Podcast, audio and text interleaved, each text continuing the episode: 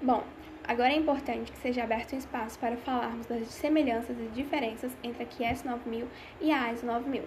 A QS 9000 não é uma norma, mas possui como parâmetro a ISO 9001, que é a mais ampla da série ISO 9000, porque ela abrange as atividades de projeto, desenvolvimento, produção, instalação e serviços associados.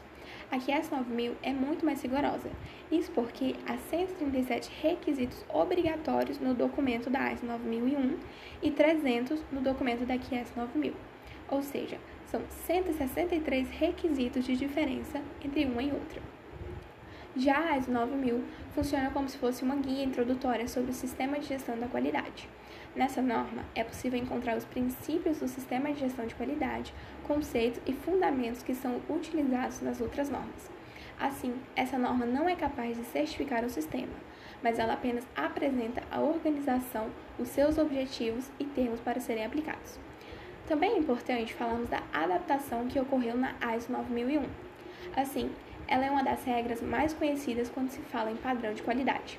Muitas empresas adotam as práticas da norma porque isso passa mais credibilidade e fortalece a imagem e a reputação do empreendimento. A primeira seção da QS 9000 repete literalmente o texto da ISO 9001, na sua versão revisada em 1994, acrescentando em cada item os requisitos do setor automotivo. Assim, dos 20 requisitos do sistema da qualidade que compõem a norma AS 9001, 17 receberam acréscimos no texto da QS 9000.